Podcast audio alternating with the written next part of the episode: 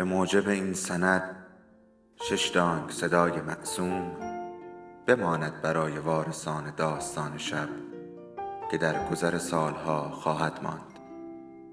ارادتمند داستان شب.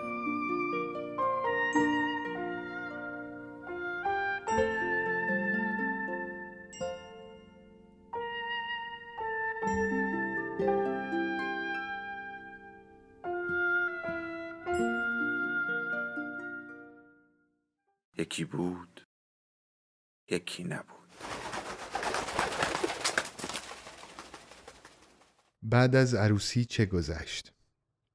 رضا براهنی کلیه شخصیت های این قصه خیالی هستند و هر گونه شباهت احتمالی بین آنها با آدم های واقعی به کلی تصادفی است.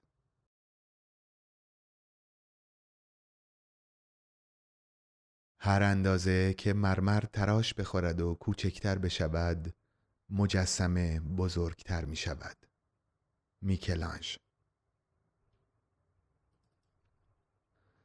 در سلول را که باز کردند بلند شد. این عادت همیشگیش بود. دید همان نگهبان آبل رو است. توی صورتش خیره شد. با یک چشم کوچک و یک چشم بزرگ. لابد آبله چشمهایش را به این صورت درآورده بود. لب بالایش هم کج بود و به طرف چپ کشیده شده بود. غروب ملاقاتی داری؟ ملاقاتی مثل هفته قبل نشود. مگر هفته قبل چی شد؟ گفتند ملاقاتی دارم بردندم شهربانی. سه ساعت منتظر ماندم ولی از زنم خبری نشد. به من مربوط نیست. لابد ترتیب ملاقات را دادند که به من گفتند بهت بگویم آماده باشی. ساعت پنج پنج و نیم میآیم به سراغت و در را محکم بست و رفت. نگهبان آبل رو را به خوبی می شناخت بچه تهران بود و به تهرانی بودنش نازید. روز اول که در سلول انفرادی او را باز کرده بود گفته بود من اهل انضباطم بچه شهرستان نیستم درست از ناف تهران هستم سرم کلاه نمی رود شیرفهم شد. رحمت جواب داده بود بله سرکار شیرفهم شد ولی بفرمایید چه کار بکنم که از نظر شما انضباط را رعایت کرده باشم؟ صدای پارس نگهبان آبل رو را شنیده بود. اگر رعایت انضباط را نکردی میایم خرفهمت می‌کنم و در را بسته رفته بود. از نگهبانها زیاد بدش نمی آمد ولی از این یکی نفرت داشت. احساس می کرد که تهرانی بودنش را به رخ می کشید بفهماند که می‌داند رحمت قزوینی است و باید بین تهرانی و قزوینی فرقی باشد و به همان اندازه که تهران بزرگتر از قزوین است تهرانی هم مهمتر از قزوینی است. ولی دوست نداشت با این نگهبان سرشاخ بشود. در نوبت نگهبانی او موقع رفتن به دستشویی دیده بود که بچه های یکی از سلول های بند را گذاشته بود رو به دیوار با دماغهای چسبیده به دیوار و پاهای کشیده به عقب و دستهایی که گذاشته شده بود روی پشتشان کلید شده در انگشت ها. وقتی که از دستشویی برگشته بود دیده بود که از دماغ یکی از سه زندانی خون قطره قطره جلو پایش میریزد. و نگهبان آبل رو با باتون می‌زند پشت زانوهای یکی دیگر از زندانی ها به دلیل اینکه گویا تکان خورده بود و بعد که نگهبان رحمت را انداخته بود داخل سلول و رحمت از صدای باز و بسته شدن زنجیر سنگین در بند فهمیده بود که نگهبان از بند به دنبال چیزی بیرون رفته صدای یکی از سه زندانی جلوی دیوار را شنیده بود که می گفت مادر از زندان که بیایم بیرون یک خدمتی بهت بکنم آن سرش ناپیدا. رحمت دوست داشت که نگهبانی که پنج هفته پیش برده بودش دیدن زنش این بار هم بیاید به سراغش و ببردش شهربانی. پسرک در حدود 22 سالش بود. اسمش براتلی بود و از بچه های اطراف بیرجند بود. ولی در ذهن رحمت اسم واقعی خود را از دست داده به نام بیرجندیه معروف شده بود. درشت هیکل بود. رحمت پیش از دیدن این جوان خراسانی همیشه فکر کرده بود که خراسانی ها ریزه می‌زند ولی زیاد حرف می‌زنند و در لاف زدن تنها رقیب تهرانی ها هستند. حتی یک بار یکی از بچه خراسانی ها را که همکار مدرسهش بود و قد و هیکل ریز میزی داشت ولی به اندازه رستم شاهنامه رجز می‌خواند چه زنده بود و وقتی که این همکار که ادبیات فارسی تدریس می‌کرد خواسته بود دست به روی رحمت بلند کند رحمت پیش دستی کرده جلوی همه همکارانش محکم خوابانده بود توی گوش معلم خراسانی. بیچاره معلم خراسانی طوری غرورش جریه دار شده بود که نشسته بود روی صندلی و شروع کرده بود به گریه کردن. رحمت از معلم بیچاره و همکارانش و حتی خودش آنقدر خجالت کشیده بود که فورا معذرت خواسته بود و دو گونه خیس معلم را بوسیده بود و بعد همه را برداشته بود برده بود چلو کبابی شمشیری. با وجود اینکه دو روز پیش برده بودندش حمام تنش بو می‌داد. بوی مخصوص زندان و بوی لباس کهنه های زندان که مجبور شده بود دوباره تنش بکند. پیرهن نوعی را که زنش پنج هفته پیش برایش آورده بود یک بار پوشیده. کثیف کرده بود بعد شسته کنار گذاشته بود تا در موقع ملاقات بعدی با زنش تنش بکند. بلند شد. لباسهای زندان را کند تحریشش را خاراند. قبلا زنش با این مقدار ریش ندیده بودش. شلوار قهوه‌ای خودش را پوشید بعد پیرهنش را کند پیرهن کرمی را که زنش آورده بود تنش کرد و بعد کتش را پوشید. احساس کرد که در بیرون سرد خواهد شد. زنش یک شال گردن قهوه‌ای پشمی برایش آورده بود. آن را هم انداخت به دور گردنش. شیشه پنجره کوچک بالای دیوار سلول را که نگاه کرد نور روز از بین رفته بود. ولی هوا کاملا تاریک نبود. شاید برف چند روز پیش هنوز روی زمین یا اطراف هره های ساختمان ها مانده بود. از بیرون سلول در داخل بند و از زیر هشت صدای بشقاب آلمینیومی و صدای کشیدن غذا و صدای رفت و آمد می آمد. یادش آمد دفعه پیش هم که ملاقات رفته بود بیشام مانده بود. آهسته زد به در آهنی سلول. سرکار. صدایش در میان صدای بشقاب ها و صدای پوتین هایی که در رفت آمد بودند گم شد. دوباره زد به در آهنی سلول و با صدای بلندتری گفت سرکار سرکار. چیه؟ کیه داد می‌زنه؟ سلول 17 سرکار کار داشتم. بگذار باشد برای بعد از شام. رحمت منتظر شد تا نگهبان در سلول را برای دادن غذا باز کند. با خودش گفت ای کاش این دفعه هم پسر بیرجندیه باشد. بچه بدی نیست. ولی یادش افتاد که شب بعد از ملاقات با زنش همان پنج هفته پیش خواب عجیبی دیده بود. خواب دیده بود که مرده و پسر بیرجندیه در همان سلول 17 با زنش نشسته. تعجب کرده بود که چرا زنش وارد این سلول شده. گچه روی دیوارهای سلول از این ور و آنور ریخته بود. شعارهای جاهلی که پیش از تبدیل کمیته به زندان سیاسی روی دیوارها نوشته شده بود به همان کج و معوجی باقی بود. من و عشق شیرین بالای دار فرستاد. نازن هنوزم دوستت دارم. تابوت مرا جای بلندی بگذارید تا باد برد بوی مرا تا شیراز. کاش آوار از وطن بودم ولی تو این سیاهچال نبودم. رحمت خواب دیده بود که زیر همان شعارها بیرجندیه با زنش مشغول عشق بازی است. البته کابوس های دیگر مانع از آن شده بود که همه چیز را به روشنی ببیند. ولی می‌دانست که خودش مرده ولی به رغم مرگش تصویر عشق بازی زنش با بیرجندیه چندین بار تکرار شده بود. ناگهان از خواب بیدار شده راه افتاده بود و حالت آدم درمانده را داشت یعنی فقط درماندگی نبود همان حالتهای متناقض بود که در شرایط دشوار بهش دست می‌داد. شب قبل چند تا از باقلواهایی که زنش برایش آورده بود خورده بود. دهنش بوی چربی مخصوصی می‌داد و به رغم اینکه درمانده مینمود حالت نیمه تحریک داشت.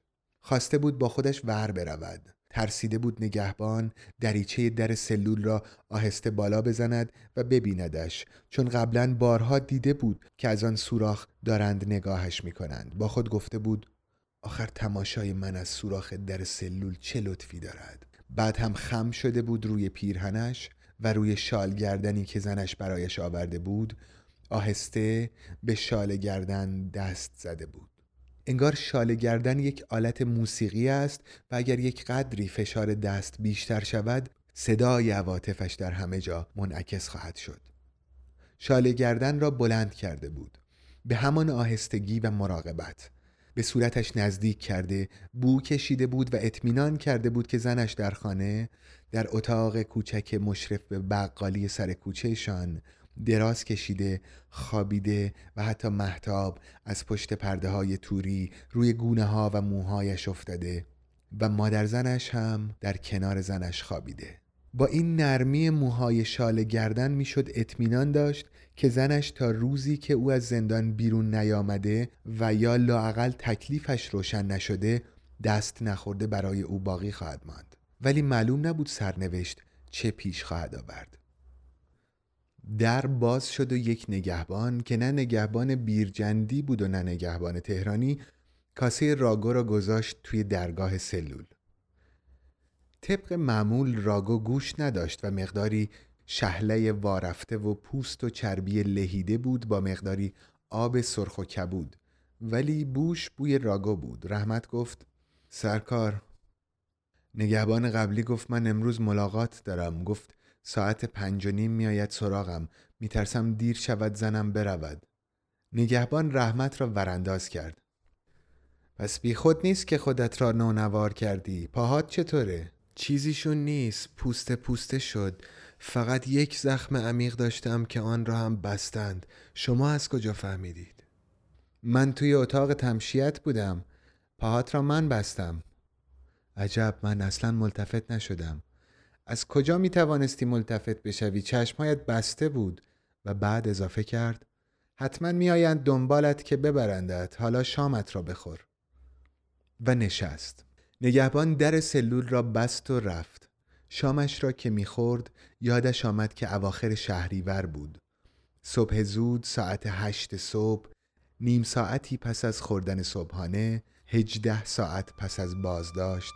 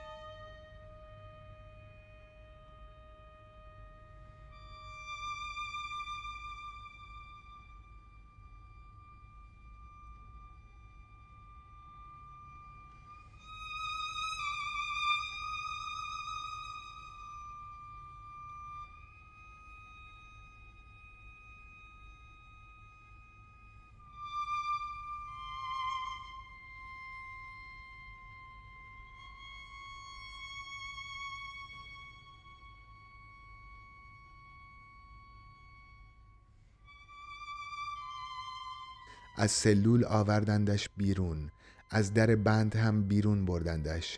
احساس می کرد که چیزی شبیه حیات است. از زیر چشم بند دماغش را می‌دید که به اندازه کوهی گنده شده بود و بعد شبه پاهایش را می‌دید و کفشهای بیبندش را و سایه ای از یک کف آجر فرش حیات را. از پشت چشم بند به فهمی نفهمی شروع یک روز آفتابی را درک می کرد آفتاب این فصل تهران یقینا میچسبید.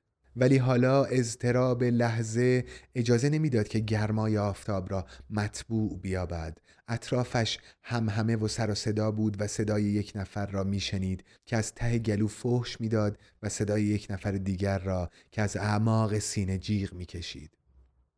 بین فرمانی که داده می‌شد و جیغی که کشیده می‌شد ترتیب و توالی منطقی وجود داشت. و بعد ناگهان یک نفر از پشت گردن محکم زدش. طوری که بی اختیار دو سه متر کورمال کورمال به جلو رفت و زمین خورد. بی اختیار دستهایش را حائل سینه کرد تا با سر و سینه به زمین نخورد. بعد از زمین بلندش کردند. احساس می کرد که دستهایی که بلندش می کنند بسیار قوی هستند. و آن وقت کلمه ای را شنید که پیش از آن به گوشش نخورده بود. یعنی با این زمینه زمینه کتک چشم بند سر و صدا و اشباه اطراف به گوشش نخورده بود. کلمه را در ذهنش سبک سنگین کرد. تمشیت. در اینجا چه معنی می دهد؟ تمشیت امور مشیت الهی مشی دولت خط مش به سرعت از ذهنش گذشتند. ولی تا حالا چیزی به نام اتاق تمشیت نشنیده بود.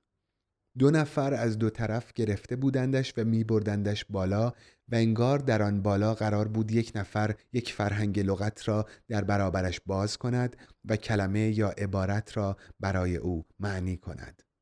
از پله ها به صورت مارپیچ بالا می رفتند و یادش آمد که یک بار در قزوین از مناره مسجدی بالا رفته بود و احساس کرده بود که آسمان بالای سرش میچرخد و حالا احساس می‌کرد که دور خودش میچرخانندش و در همان زمان به سوی بالا هدایتش می‌کنند گاهی نور می آمد. احساس می کرد که پشت چشم بند روشن می شود. بیرون در آن سوی چشم بند یا آفتاب بود و یا نور قوی برق و بعد یک پرده زخیم بلند شد. ولی ناگهان احساس دیگری درباره پرده کرد. فکر کرد که دارد از عرض یک پرده سیاه فرو می رود. پرده زخیم بود. بیشتر شبیه یک چیز برزنتی حتی لاستیکی بود و بعد با خود فکر کرد که آیا امکان دارد که آدم بتواند از عرض یک پرده فرو برود؟ شاید عبور از تاریکی مثل عبور از خلال یک پرده زخیم بود. هنوز از اطراف دستهای هدایتش می کردند و بعد رفت تو وایستاد. یک نفر دستور داد کفشتو بکن کتت رو هم بکن. بی اراده اطاعت کرد. اطرافش یک عده بودند که با نفسهای سریع و داغ نفس میکشیدند. مثل این بود که چند حیوان درشت گرسنه و وحشی نزدیک می شدند تا پاره پارهش کنند. یک نفر دستش را گرفت و دو سه قدم راهش برد و بعد گفت بنشین. و او دست پاچه نشست. و همان صدا به یک نفر دستور داد ببندش. یک نفر پاهای او را بلند کرد و گذاشت روی تخت فنری مانند و گفت دراز بکش. و او دست پاچه دراز کشید. احساس کرد که تخت شیب دارد. از سر به طرف پاهایش. دست و پایش را محکم به بالا و پایین تخت بستند. و سوالها همه درباره فحشی بود که او داده بود. چند هفته پیش و از روی عصبانیت شدید. و همان کسی که سوالها را می کرد دستور می‌داد که با شلاق بزنندش. و این شلاق نبود. با سرعت برق یک تکه زغال سرخ را میگذاشتند روی کف پاهایش.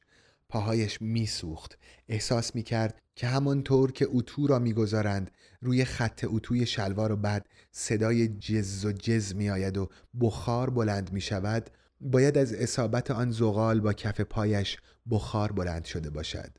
ولی سوزش فقط در پاهایش نبود. احساس می کرد که درد مستقیما از کف پاهایش به اعماق چشمهایش منتقل می شود و ناگهان او را در پشت همان چشم بند کور می کند و حالا داشت می‌فهمید که چرا نیم ساعت پیشتر وقتی که او را در حیات نگه داشته بودند یک نفر توی یکی از اتاقها از عمق سینهش جیغ می‌کشید. به دلیل اینکه پس از شلاق پنجم یا ششم بود که او هم شروع کرده بود به جیغ کشیدن و وقتی که شلاق رسید به بیست و دوم یا سوم ناگهان یادش رفت که در کجاست. فقط در اعماق روحش بود که می‌دانست که هنوز یک نفر می‌گوید بزن و یک نفر دیگر دستور را اجرا می کند و بعد ناگهان شروع کرد به خواب دیدن. مثل این بود که به سرعت دویده بود و بعد رسیده بود به جایی و به محض رسیدن شروع کرده بود به خواب دیدن. احساس می کرد که توی کوچه خانه دوران بچگیش در قزوین است و زمستان است و برف آمده ولی او تب کرده یک تب داغ و شدید و سرسام آور. و یک کلاق گنده با چشمهای عصبی و منقاری خونین دارد به شیشه پنجره میکوبد. انگار دارکوبی به درخت میکوبد و می‌خواهد شیشه را بشکند و بیاید تو. احساس می‌کرد که شیشه با صدای بسیار بلند شکسته و بعد توی رخت خواب بود و احساس می‌کرد که از لای پاهایش یک مایع داغ شروع کرده به جوشیدن. و سرازیر شدن و بعد دیگر قذوی نبود خواب هم نمی‌دید. بیدار بود ولی هنوز تب داشت و هنوز هم مردی که دستور می‌داد بزنندش دستش را میگذاشت روی صورت او لبهایش را در پایین چشم بند لمس می‌کرد و می‌گفت مادر مادر. جلو بچه مدرسه ها به شاه مملکت فوش می‌دهی آن وقت اینجا زیر شلاق کمرت شل می شود رحمت با آن حال تب کرده و چشمهایی که در زیر چشم بند انگار سوزن در آنها فرو می کردند و در حالی که خیس شاش و عرق بود من و من می کرد که در عمرش به شاه توهین نکرده و هیچ چیز را طبیعی تر از این نمی یافت که زیر شلاق موقع شاشیدن این حرفها را بزند و بعد کسی که دستور می‌داد گفت بزن تا خوب بیفتد به گه خوردن. و باز هم شروع کردند به زدن و حتی پس از آن که افتاد به گه خوردن به زدن شلاق ادامه دادند و آن وقت دوباره شروع کرد به دویدن. حتی سریعتر از قبل می دوید و شروع کرد به سبک شدن و خواب دیدن.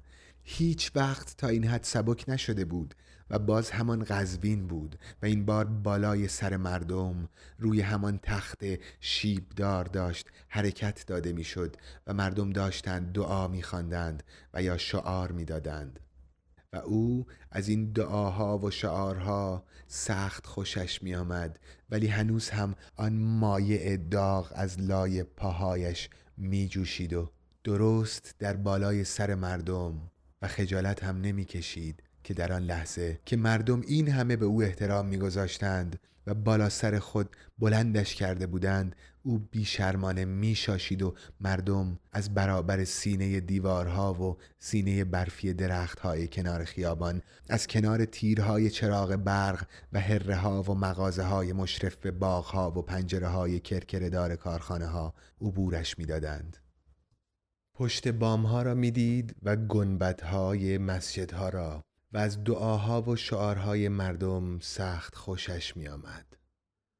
تا اینکه وارد یک خانه بسیار تاریک شدند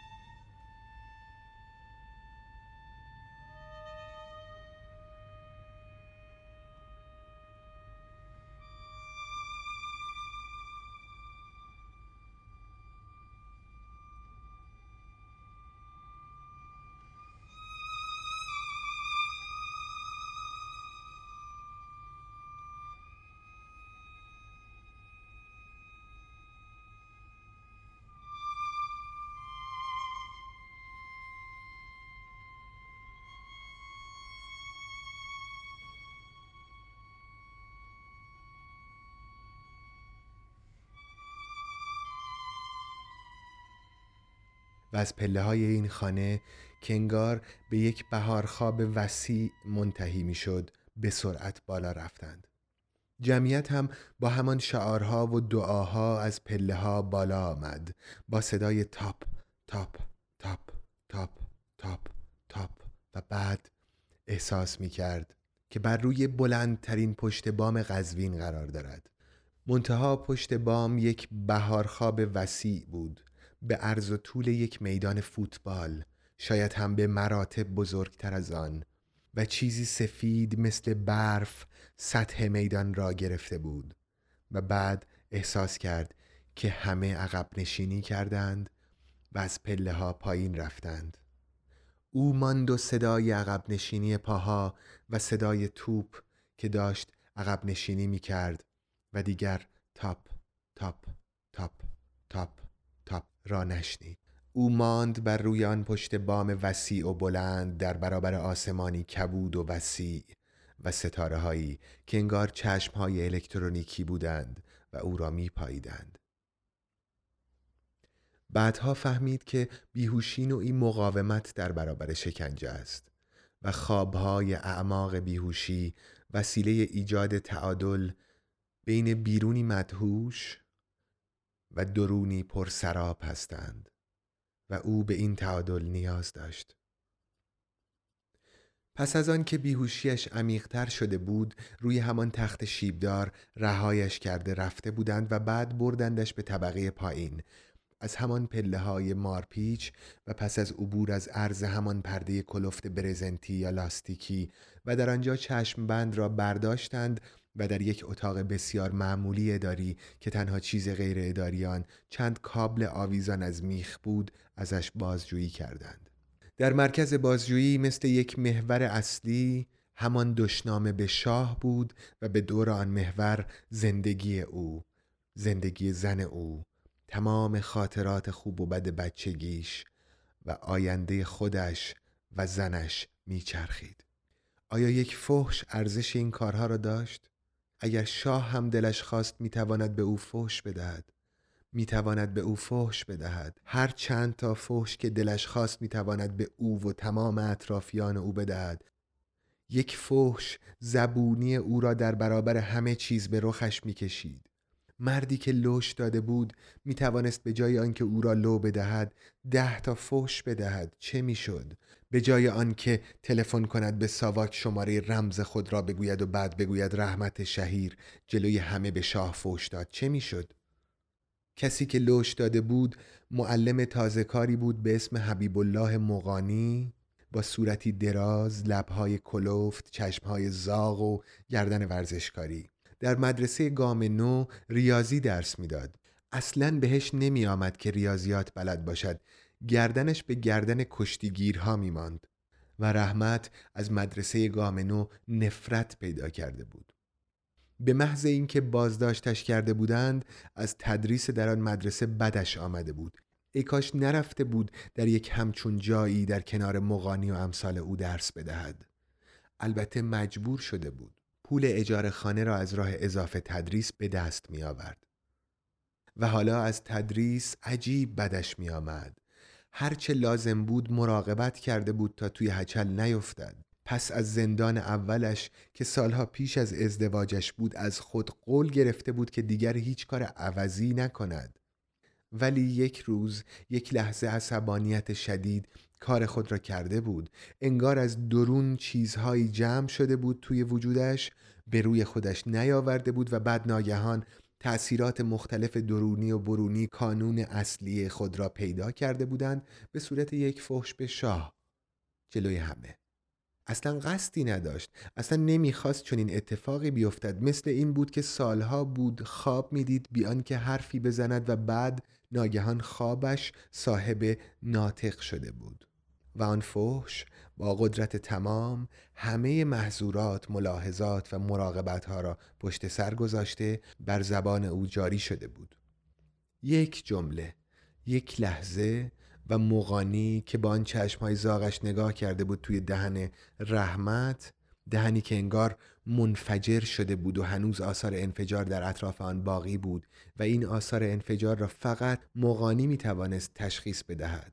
و آن وقت بلافاصله پس از بازداشت رحمت از ساختمان مدرسه از پنجره ها از دخترها که در ساعت دو بعد از ظهر با شورت ورزش و با پاهای سفید و چاق در میدان بسکتبال مدرسه بالا و پایین میپریدند از خیابان روزولت از چهارراه روزولت تخت جمشید از کافه قناری که در آن گهگاه نشسته چایی یا قهوه خورده زنها را با مردهاشان تماشا کرده بود.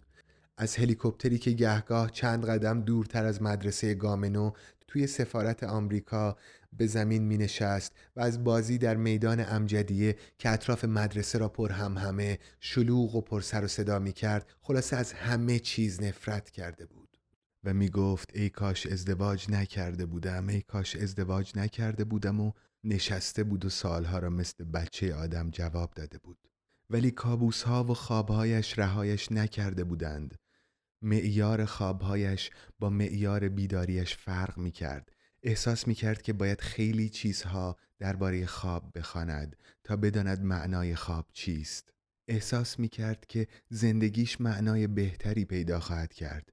ولی با دیدن این خوابها به این نتیجه می رسید که خوابهایش به طرز مرموزی بیطرف هستند.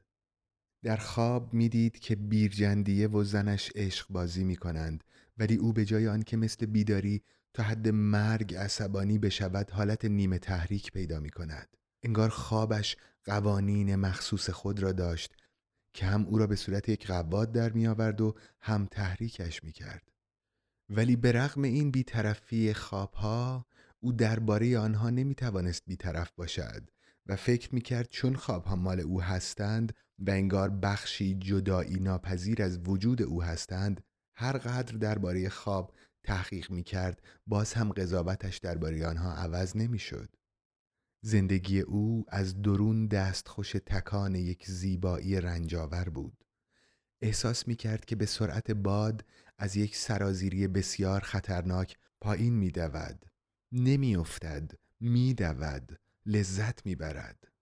ولی خطر آنقدر زیاد است که فقط خندهش می گیرد. خنده ای سرعی خنده ای با سرعت فوق العاده خطرناک و فوق العاده لذت بخش خوابهایش بخشی از این خطر و از این لذت بودند و شاید خوابهایش بخش اصلی این خطر و این لذت بودند و انگار همه چیز را می دانستند ولی قضاوت نمی کردند. فقط همه چیز را با بیطرفی ارائه می دادند و عقب می کشیدند. در سکوت و بیطرفی تمام بیان خواب نوعی تعبیر آن بود لازم نبود که خواب به معبر گفته شود همین که گفته شد خود به خود تعبیر شده است. زبان تعبیر خواب بود. رحمت سعی می کرد بیطرف باشد. بگذارد هر خوابی می آید بیاید. بیانش نخواهم کرد. به کسی نخواهم گفت. از جست گریختگی یا از گریختگی و رمیدگی نجاتش نخواهم داد. بگذار به سرعت بیاید. با خطرناکی تمام بیاید. من هستم و خوابهایم. خواهم دید و باز هم خواهم دید. ولی یک خواب رهایش نمی کرد در خوابهایش تکرار می شد و انگار با تکرار می‌خواست به نوعی تفسیر و تعبیر راه پیدا کند. می‌خواست از حدود رویایی بیطرف تجاوز کند. آفتابی شود و در روز روشن بخشی از جهان واقع بشود.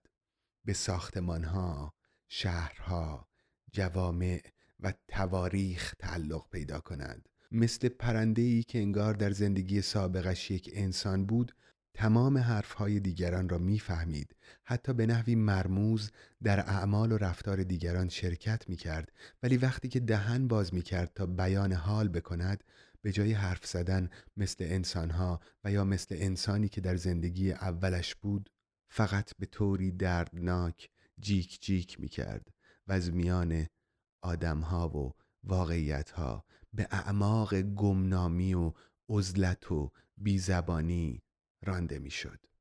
ولی سخت تیزهوش رسوا کننده و پیشگو باقی می ماند. این خواب خوابی ساده بود. آینه عروسیشان درست از وسط سوراخ شده بود بدون اینکه این سو وانسویش ترک برداشته باشد. سوراخی عمیق، دراز، باریک و تاریک بود. زنش از آن سوی سوراخ داخل آینه با او حرف می‌زد. حرفهای زنش مربوط به شب اول عروسیشان بود. او سعی می کرد به حرفهای زنش جواب بدهد می‌خواست به زنش قول بدهد که در عمرش هرگز به او خیانت نخواهد کرد. زندگی زیبا مرفه و خوشبختی برای او فراهم خواهد کرد. به زنش اعتراف می کرد که پیش از عروسی با او یکی دو نفر زن در زندگیش بودند ولی او آنها را رها کرد به دلیل اینکه فقط او را دوست داشت. ولی زنش حرفهای او را نمی‌فهمید. یعنی صدای او را میشنید ولی حرفها نامفهوم بود و به همین دلیل صدای بسیار روشن زنش را میشنید که از او می‌خواست حرفهایش را تکرار کند شمرده حرف بزند ولی او هر قدر سعی می‌کرد. حرفهایش به همان نامفهومی بود. احساس می‌کرد که در روز عقدشان بود که چنین حرفهایی را برای زنش می‌زد. همه قوم و های زنش و قوم و های خودش دوروبر او و بالا سرش جمع شده بودند و از اتاق مجاور صدای یک تصنیف عجیب و غریب می آمد و در عین حال فریاد می زدند انشالله مبارک باد انشالله مبارک باد. او از همان لحظه اول ازدواج سعی می کرد که با زنش تفاهم برقرار کند. دستش را میگذاشت روی سوراخ توی آینه حتی صدای نفس زدن زنش را هم از توی سوراخ میشنید و بعد توی سوراخ داد می‌زد. ولی خودش هم می‌دانست که حرفهایش، صدایش، معناهایی که می‌خواست از سوراخ به زنش منتقل کند نامفهوم است و زنش با صدایی بلورین و شاید با صدایی از نوع شیشه همان آینه جیغ می‌زد که بلندتر و بهتر حرف بزند و می‌پرسید چرا صدات انقدر عوض شده؟ و او باز سعی می کرد و زنش نمیشنید یا خوب نمیشنید. وقتی که چهار هفته بعد از بازداشت زنش را دید دیگر خواب زنش را به آن صورت ندید. پیش خود فکر کرد که شاید خوابش تعبیر شده است و زنش که در خوابش صدایش را از داخل سوراخ آینه نمیشنید حالا می توانست صدایش را بشنود. و به همین دلیل رحمت دیگر زنش را به آن صورت که خواب دیده بود خواب ندید مثل این بود که چیزی مرموز و بینام مثل آتشی که پشت دیواری باشد و گرمایش را از آجرها به این سوی دیوار منتقل کند ولی خودش دیده نشود بین خوابها و بیداریش نوعی توازن و تعادل برقرار می کرد.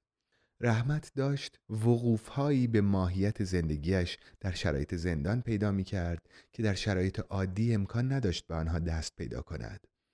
اگر در بیداریش خوشحال بود و اگر خوشحالیش بیش از حد زیاد بود یک خواب بد می‌دید که از کفه ترازوی خوشیهایش میکاست و بر کفه ترازوی بدبختیهایش میافزود و اگر زندگی واقعیش تو با بدبختی بود خوابهای شیرین می‌دید خوابی را که شب پس از زفاف دید هرگز فراموش نکرده بود. یک نفر در یک قفس رنگین یک جفت مرغ عشق به او داده بود. خواب دید که ماه بالا آمده. درست بالا سر پنجره آپارتمان اجاره ای ایستاده بلند شد قفس مرغهای عشق را برداشت آورد کنار پنجره. آهسته دریچه کوچک قفس را باز کرد. دستش را کرد آن تو و یکی از مرغها را برداشت. در قفس را بست. کاشی شکسته ای را که کنار پنجره گذاشته بود تا پنجره بسته نشود برداشت.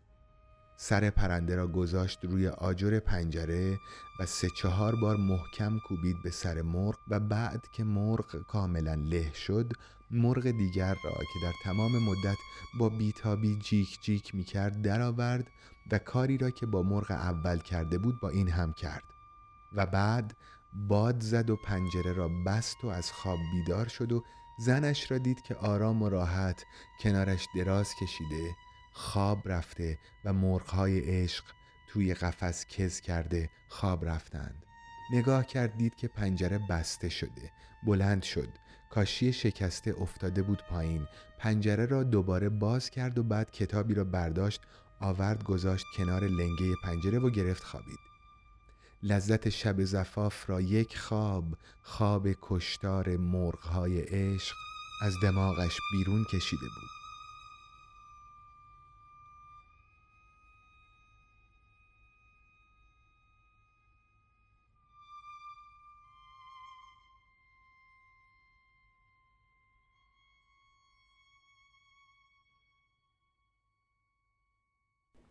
این اسمش از شرا. این صداست دیگه اصلا هیچ چیز دیگه نیست. دیروز من چقدر عاشق بودم فرزند چشم های شاد تو بودم. وقتی که تو قد راست کرده بودی و یک بند فریاد می‌زدی من دوست دارم من دوست دارم من دوست دارم. بعدش نشسته بودی و حرفی نمی‌زدی. تنها از آن هواشی شاد از نگاه بادامت خورشید میدمید. یک جفت چشم گوشتی از زیر شانه هایت اوریان نگاهم می کردند و چشمهایم را می بستند تا لذتم مرا ببرد سوی بازوی کوچه هایت بوی عقاقیا و لمس خزه در عمق آبهای جنون نامیز و بالا کشیده شدن چون موج در شب محتابی و بازگشت و مهره ماهی مانند. و عطر شور تراشیده شدن از تو وقتی که اختلال داغی از حد فاصل زانوها و قلبم زبانه کشید. اسبی شبیه سبز که از یک ستاره به آن سرسرا سکوت سرازیر ساز. و من خدا خدا که دنیا پایان نیابد و چرخش زمان و زمین جاودانه باز بماند مثل همین تو که در یک همان متبلور می شد دیروز من چقدر عاشق بودم عاشق تر از همیشه و امروز. مردی شبیه الفبای راز که با سطرهای آب غسل جماعت می کرد در روز در برابر مردم در میدان و از تمام خیابانها مردم هجوم می آوردند تا توتی بزرگ سینه او را در آینه طالع کنند. شر شرای شار شهورا شر شرای شار شهورا. دیروز من چقدر عاشق تر از همین مثل همین تو که در یک هما شرا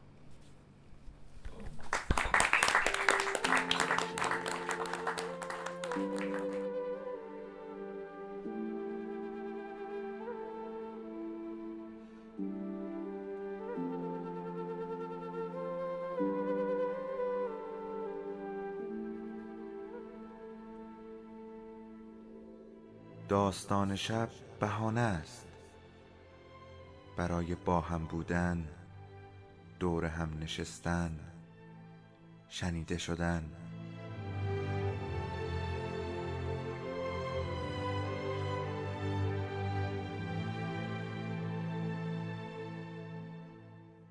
صدای افسانه ها رو میشنویم.